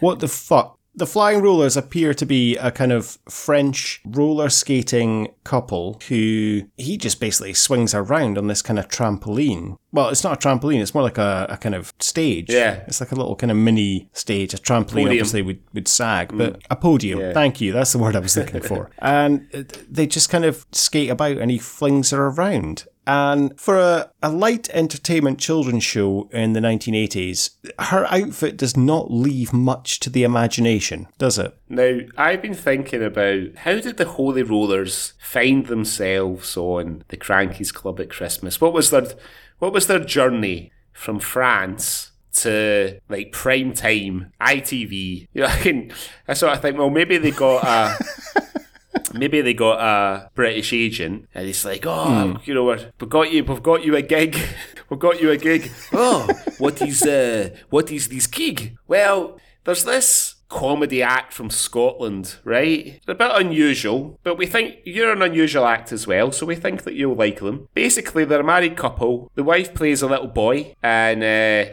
the husband plays, no sure, maybe like his dad, his guardian. Yeah, no, not really sure what the relationship is. Oh, it is a this is a this is a kids show. Yeah, well, it's in it's predominantly for children. It gets you on the television. Well, okay, we will do it, but she wears the same outfit that she wears in France. That's fine. There'll be jokes about bear skins and stuff. I've seen the script. I mean, honestly, you're the her outfit is the the shocking of it. That's, that's, that's how I think to imagine it, it went. I think I'll try and take some screen grabs of this and send them to you so we can use them for Instagram. Yeah. Um, and we can we can show you this outfit she's wearing. Or as I say, follow the link that I will put in the podcast description. Yeah. It's it's basically just like she's just got glitter covering her nipples and her Pubis. I mean, her her pubis area. I mean, so it's yeah. uh, Other than that, it's just basically a sheer body stocking, and she's being flung around all over the place. basically, she's basically wrapped in sparkly cling film and a pair of, with- with a pair of roller boots and that and to your point And I forgot to check when this would have went out, but this must have been like tea time. Yeah. On five o'clock on a probably Saturday night, and she's getting flung around in with her glittery paps and pubis. it's like dad's getting in early from work. What time's that? Uh, what time are they showing that Krankie's Christmas thing again? Have they got that roller? Do you think the the high do you think the high ratings of this led to them putting on Baywatch and then Gladiators on at that time slot on a Saturday evening for the dads?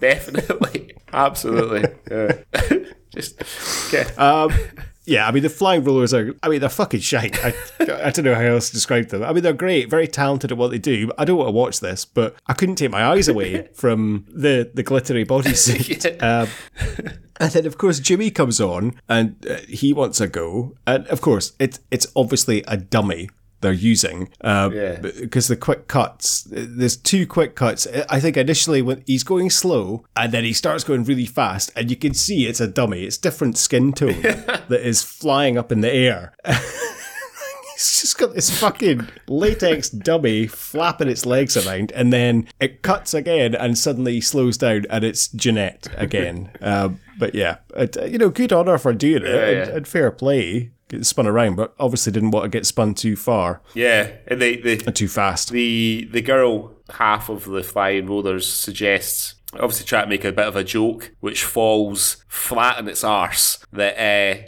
Jimmy needs to take his hat off because it will make him lighter and it literally I think it's the quietest time during the whole 40 minutes. You can literally hear like somebody clearing their throat at the back of the studio. Yeah, it's a little bit awkward. Uh, Jeanette tries to make a joke out of it, um, but yeah, it doesn't go um, doesn't go that well, unfortunately. In fact, is that not what she says? And I had to double check. D- this isn't racist. We'll come to that later. But when she asks her to take the hat off, uh, Jeanette does say, um, "Oh, take off my hat." Does she think I've just come up the Clyde in a banana boat? does. Yeah. When I was a kid in Glasgow, people would say that if, like, you know, if they felt that you were trying to catch them out. But more, the the the more common phrase of it was, "Do you think I came up the Clyde in a bubble?" I did hear. oh yeah, I've heard that. Yeah, before. I'd heard banana boat a few times when I was a kid. I'm not sure where it came from. Probably from a fairly racist place, for honest. That's where most things came from when we were kids, you know. Well, I, I think it is meant to be because I did look into this a little bit. I don't think it is uh, completely because um, the the other one, someone said like the Aberdeen alternative was, "Do you think I've just come down the Dee on a digestive?" Right. And I was like, I've never heard that before, so I don't think that is. But yeah, Clyde in a banana boat. No, I, I, I don't think it's. I uh, I don't know. Maybe best to leave that. Yeah. Um, so flying rollers, uh, yeah, wonderful. Um, uh, Jimmy Cricket's next with his little stand-up sketch. Um, I, I, I think we could just skip this. It's fucking Yeah, shite. let's talk about that. Let's go to modern romance. I, I, I don't really remember Modern Romance. I don't remember them at all, but they are taking it incredibly seriously, especially the singer. Oh, yeah, you know what I yeah. mean. I mean, well, actually, all all the musical acts are. D- David Grant's David Grant. He he performs like he's on top of the pops, or you know what I mean. Yeah. and these guys do as well. But I suppose. I know, because like I watched um, one of the Cracker Jacks that I watched. Now Cracker Jack, I don't, I don't think they do it in this, but in Cracker Jack, the camera would always pan to the audience, right? And then Okay. whoever was in charge of these kids in the audience, I mean, they must have. these kids are fucking out of control. Do you know what I mean? They're standing, standing up. I mean, they're all there like in their school uniforms or their or their brownie uniforms or their cub uniforms and stuff, and they're up, and they every every every now and again there'll be like an adult just sitting down between maybe clapping politely or smiling. The kids are like, ah, like that. They've got paper hats on and stuff. And um, I saw Toyah Willcox perform on Cracker Jack, and she is a hundred miles an hour going for it. I mean, she was pretty big back in back when Cracker Jack was out in the early 80s. Yeah. She was like, very popular in the UK, and she is absolutely going for it. Like she's given like a concert to all her all her fans, um, and uh, like, these guys are a bit like that as well. I'm thinking like the audience, the average age of the audience is probably about 11 years old.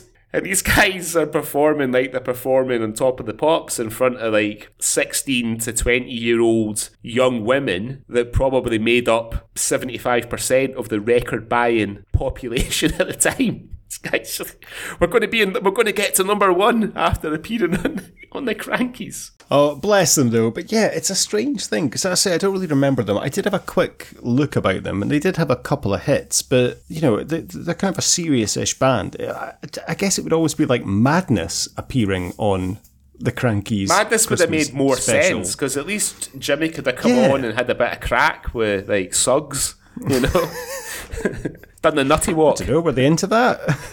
All right, yeah. That's not tea time entertainment doing crack. Maybe leave that for the dressing room later. Okay, then, then then we go on to the pantomime, which kind of is the, the last, well, not last part, but the, the kind of closing sketch that they have. yeah. I, I, I don't know where to start with this. I mean, it, it it's fucking shite, but it's it's quite entertaining. So the, the whole premise is that you have like four or five different acts coming on to sing a part, and Jimmy keeps interrupting with a punchline of Yeah. kind of their sketch. And sometimes it's not funny. I, mean, I think the, the first person is is Jiminy Cricket as a fairy, mm. and that's quite forgettable. Now let's get on to Sarah Hollenby as Aladdin. Oh, mama, There's, she has that's one for the dads. she has some long legs, so she, she yeah, that was definitely one for the Oh. dads. Probably the, the, Yes. the producers were probably thinking it's, it's it's been a wee while now since the the flying rollers were on. The dads are probably saying, "Let's get get this shit off and get and get the news on. I want to watch the news." Um, and then roll out Sarah. Oh, actually, just leave it on for another few minutes. Know, may as well watch the end of it. Now, however, her little part does lead to probably the most troublesome part of this little episode. Yeah. So uh, I'm, I'm going to put the sound clip in here, and then you can describe exactly what happens. Aladdin poor, I must confess, in China spied a sweet princess. To be her boyfriend he was seeking. Ah, naughty little Chinaman, no peeking. And so they were wed, she was dressed in blue. She was 19 and he was 22. Covered in rice from head to foot. Sounds like a Chinese carrot. So at the end of the first verse, Jimmy then says, Naughty little Chinaman, no peeking. What does he do, Greg? Well, uh, unfortunately, Jeanette makes the regrettable uh, choice to take her first finger in each hand and draw up the corners of her eyes to affect the look of a person of Asian origin. Now, in 1983, I'm sure this was hilarious. Now, looking back, it's um, yeah, it's it's quite regrettable, and I'm sure they look back on this and think, yeah, that that probably wasn't the best thing to do. Has the the kids in the audience in hysterics? though. Absolute hysterics, and I'm sure probably copying the regrettable gesture as well. But you know, when I I don't know if I sent you this. When I lived in Kuwait a few years ago, uh, we used to always use this uh, Chinese takeout called China Garden, and they did a little poster online poster campaign, and the poster campaign was the best of. I think it was something like the best of Southeast Asia served in the Middle East, right? Fairly harmless quite a harmless slogan, slogan, slogan. Um, but unfortunately, they had an Arabic guy dressed in a dishdasha, the traditional the tradition, traditional Arabic dress, and he's so he's representing the Middle East. Now, to represent the best of Southeast Asia, rather than have a Chinese person, for example, standing beside him, the Arabic guy just did what Jeanette does in the Krankie's Christmas special, and he draws up the corners of his eyes to make himself look like a Southeast Asian person. This was in 2018, so Kuwait has not progressed that far. The Kuwait are still living in 1983 with what they think is acceptable. Okay, um, so. Um, Me- Melvin Hayes. I, I've got no memory of Melvin Hayes. I, yeah, I vaguely recall he, he was another sort of blankety blank generation game sort of three like three two one sort of person to appear in there. Well, yeah, we'll skip over him then, and then we have uh, Jimmy Calderwood, uh, ex Aberdeen manager, um, coming out as the oh, sorry Bernie Winters as the. Uh, now Poor Jimmy, he kind of him. he's I can't slag Jimmy now. No, unfortunately, I'm sorry, Jimmy. Um, because I know he's very unwell at the moment, so um, uh, apologies for that. Uh, but it was always the, the, the joke. He looked like Bernie Winters. now, so he's playing what I can only presume to be is the giant from Jack and the Beanstalk, but he's dressed as the Jolly Green Giant. And, and and he gives uh yeah fair go now Bernie Winters I obviously we'll come to it at the very end when he comes out with Schnorbitz and that's what I always remember him was being Schnorbitz Bernie Winters did he he had a show on ITV that it was almost I always remember it was him sitting in a chair with like a sack and he had Schnorbitz with him was was he almost like a an ITV version of Jim will fix it Ah, I can't. but without the pedos I, I don't remember. I don't remember. I, I, I, I just can't remember. I remember he had a show, but I can't remember what it was he did. And I did mean to, to look this up, and I completely forgot. But I remember him, he used to sit in a chair with a sack, and he had Schnorbitz next to him, and kids would be around him. And I, I don't know if it was like a variety show he did, or if he did kind of grant kids wishes or something in terms of, of that. Um, and it was it was like Jim will fix it, but less touching. I don't know. I can't remember. I mean, I know he used to have an act with his brother Mike Winters. Let's have a look. Partial filmography of Bernie Winters. Um, there's nothing. I'm not bothered to put anything after 1981. So he's not got many credits on Wikipedia. He's got Six Five Special, Idol and Parade, Jazz Boat, Let's Get Married. He plays Jinx Short Bottom in a program called In the Nick, which I can only assume is a sort of porridge type comedy. Unfortunate name. Uh, Johnny Nobody. Play It Cool, The Cool Mikado. I'm sure that wasn't racially inappropriate at all. In 1963. Confessions from the David Galaxy Affair. Uh, that's all there really is on there about Bernie Winters. Um, hang on. Regular on Give Us a Clue in the 1980s. Uh, nah, mate, I don't know. Don't know. Yeah, I can't remember. I just seem to remember something along those lines, but maybe I'm I'm making that up. But yeah, Bernie Winters um, as yeah the what I can only describe as the Jolly Green Giant. Um, um, did you enjoy the pantomime song, and how long has that been stuck in your head after listening to it? It's stuck in my head now. Um, and I first watched this about three weeks ago when you sent me it for the first time. You know, I think I'm.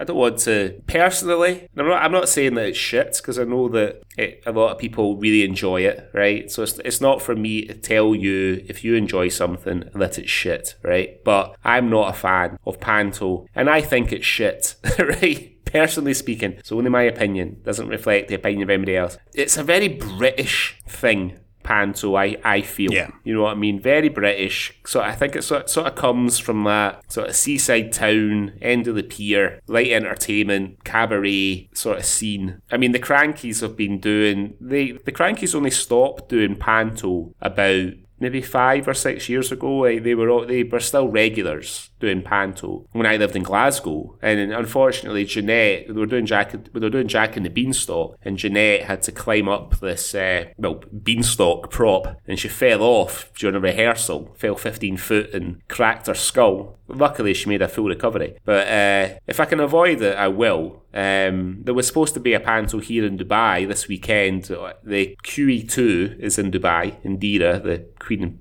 the Queen Elizabeth uh, ship. It just stays here all the time, and the panto was supposed to be on that, but it's been cancelled. I can only assume because of COVID, um, or maybe there were some inappropriate Chinaman jokes in it or something.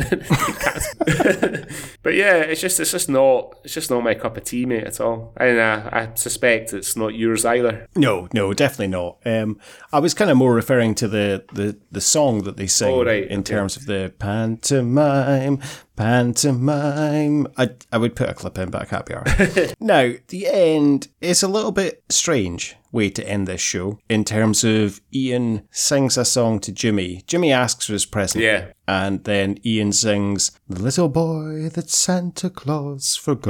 Well, Ian And- says first that he he's been so busy getting ready for the show that he's forgotten to buy Jimmy a present. And Jimmy's like, "Ah, you're joking? You're- oh, come on, you're kidding on." He's like, "No, no," he said, "Son, I just forgot." And then obviously the penny drops, and that cue this maudlin fucking downer of a song to finish what's been like quite good fun up until that point, you know. I mean, the the one line that sticks out for me, I can't remember what it rhymes with, but it was like something something laddie. He's a something something laddie. He hasn't got a daddy. I like, wait a minute, this is a bit for kids TV.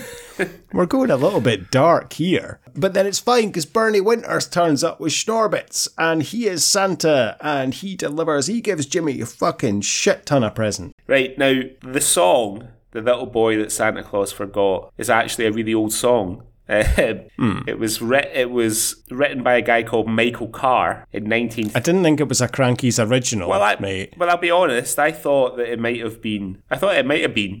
I'm honest. So I feel. Oh, really? I, Did you? I feel a bit. I feel a bit foolish now. Um, for saying that. It's no, it's no reggae love songs, which we'll come on to shortly. Yeah. So it was written by Michael Carr, Tommy Connor, and Jimmy Leach in 1937. Most notably performed by Vera Lynn. Um, bizarrely, her version is used in the opening scene in The Wall, the Pink Floyd film, which I've, I'm- I have to admit I've never, I've never ever seen. Um, other people, other people who have recorded it are Johnny Adams. Billy McKenzie, Elsie Carlisle, Nat King Cole, Natalie Cole, who's his daughter, Billy Cotton, John Farnham, Alex Harvey uh, from Glasgow, uh, Arthur wow. Tracy, and a part of the song is sung by Jim Belushi in the movie Jingle All the Way with Arnold Schwarzenegger, which hmm. I have to admit is another film that I've never seen. No, that is a Christmas film. That is what I need to get my wife to watch. Jingle All the Way. That's a great film. Never watched it. No, it's not actually. Jingle All the Way. Shite. No, Jingle All the Way. Yeah, that's the that's yeah, one. that's with Turbo Man. Yeah. yeah, Turbo Man. Turbo Man. Yeah, Jingle All the Way. Turbo Man, No, Turbo Man. Yeah, I'm thinking. Yeah, Last Action Hero. I watched that. That's great. Jingle All the Way. I can't remember. I've never seen yeah, it. actually, I'm gonna watch. I'm gonna watch Jingle All the Way this weekend Okay. with the wife.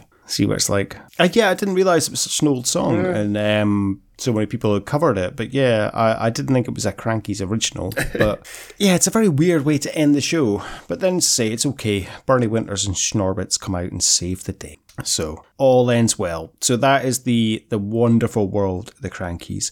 I mean, uh, we need to talk about the Krankies kind of legacy because they were such a big act. They had three albums Yeah. that came out and did well on the chart. So they had two sides of the Krankies. Uh, they had It's Fan Dabby Dozy, which I I don't think we've referenced, was their catchphrase. Yep.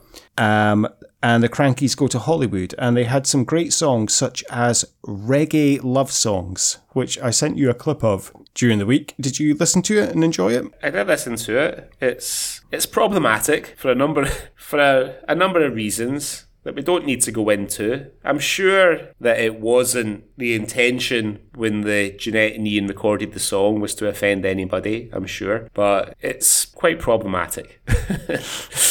Yeah, it certainly is.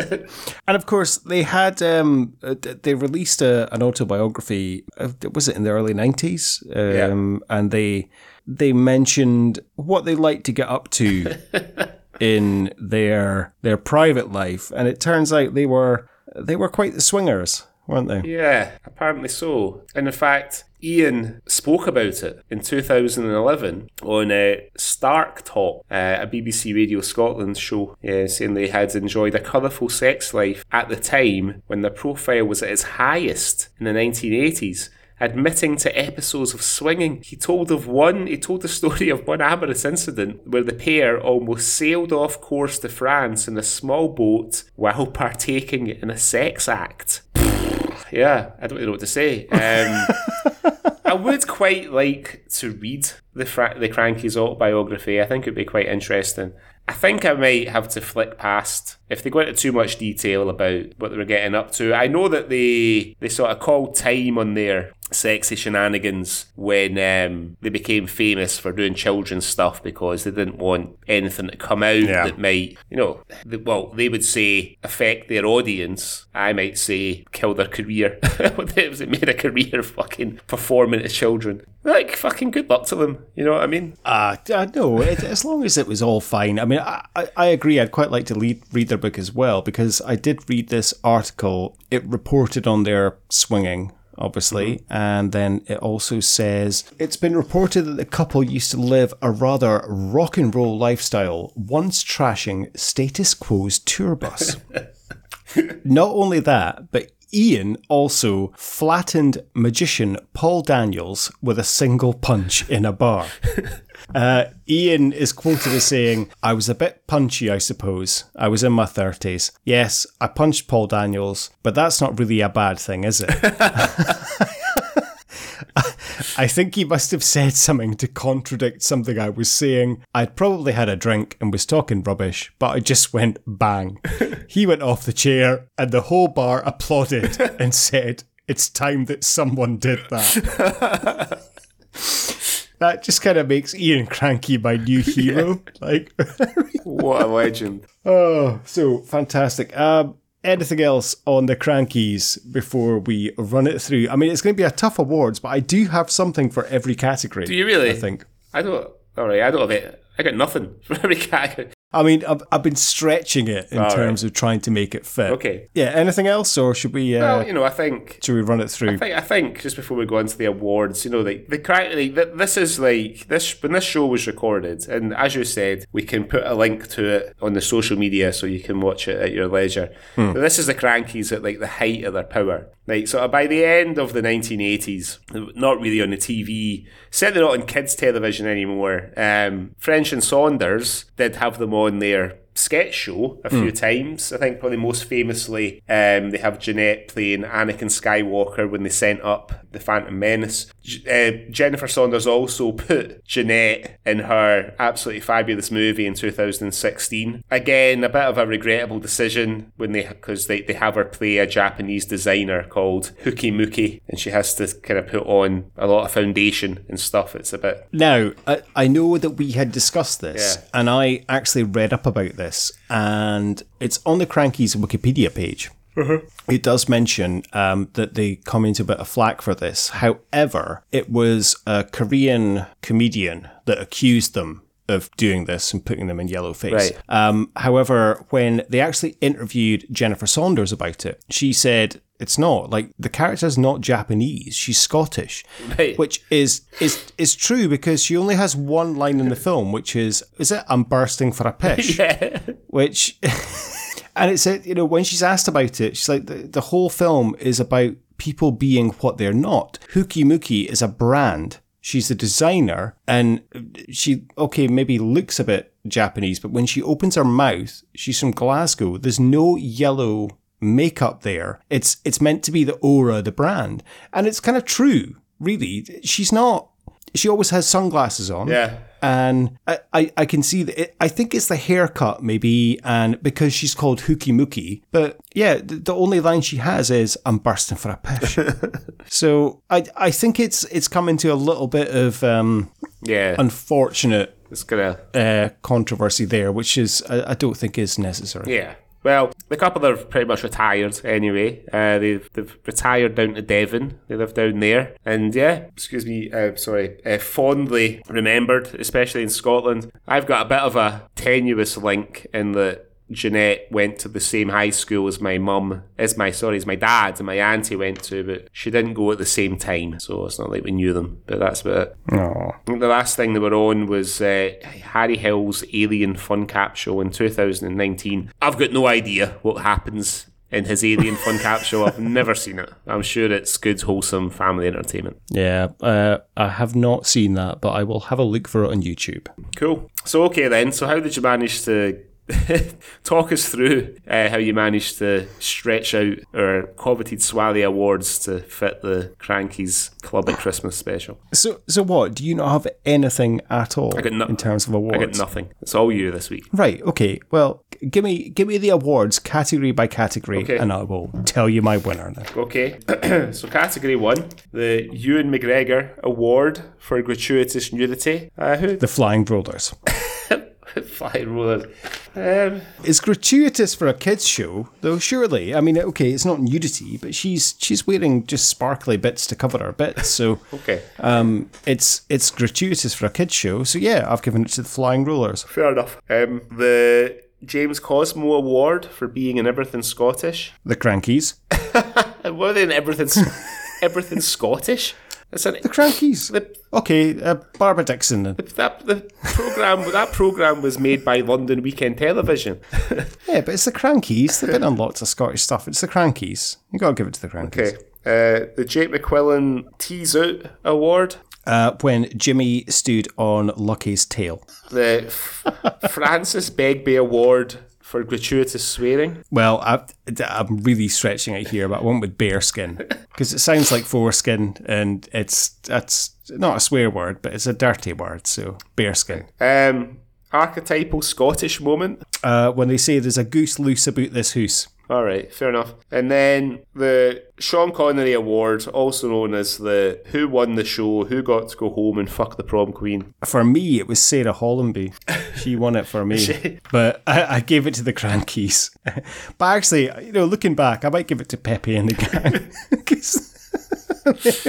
They've grown on me so much. I, I genuinely will go back and watch Pepe and the gang again. So this is our this is a Christmas episode. Our next episode will come out uh, the week between Christmas and New Year, so that will make it our Hogmanay episode. So it's your choice. I you let me have the Krankies, which is a bit of a Christmas present to me, so I thank you for that. What have you chosen for our Hogmanay episode? Well, I'd like to go back to Hogmanay 2013, Greg. And on the next episode, we are going to gate crash Eric and Beth's New Year party as we look at the original hour long pilot episode of Two Doors Down. Brilliant. I was, I think I did mention uh, in a few episodes back that I, I, wa- I managed to watch all of Two Doors Down uh, when I was back in Scotland because they're all, all the episodes are available in the BBC there, and what a good time it was.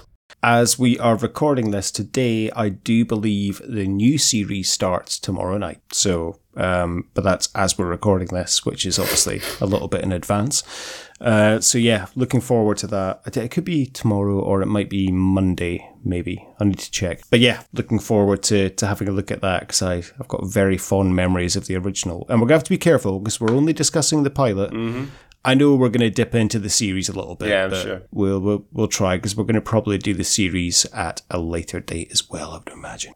Okay, well, thank you very much, everyone, for listening, and thank you for your support over the year. I hope you all have a very Merry Christmas. And hey, if you've liked this year of the Swally and you've liked this episode, then the best Christmas present you could give us would be to give us a five star review on iTunes, or an even better present, go and tell a couple of your friends about us. And hey, if if there's someone you don't like, and you thought that this episode was shite, go and tell them about us as well, and then they'll have to listen to a fucking hour and a half of us speaking about the Krankies.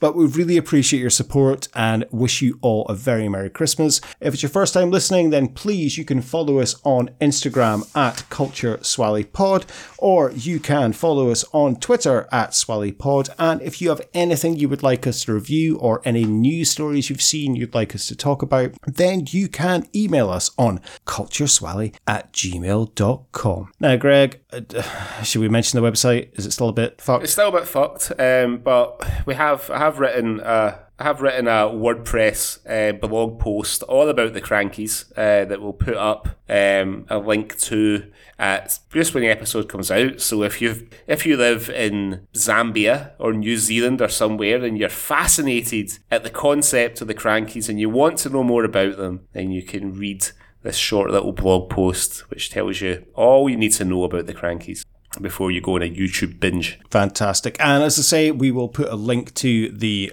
episode we've just reviewed in our description of the podcast and we'll put it on social media as well so everyone can find it. Okay, well, have a wonderful Christmas, everyone. I hope Santa brings you everything you are hoping for. We'll be back on the 30th of December with our New Year episode where we'll be looking at Two Doors Down. Greg, till next time, get that fucking steak pie in the oven. Merry Christmas.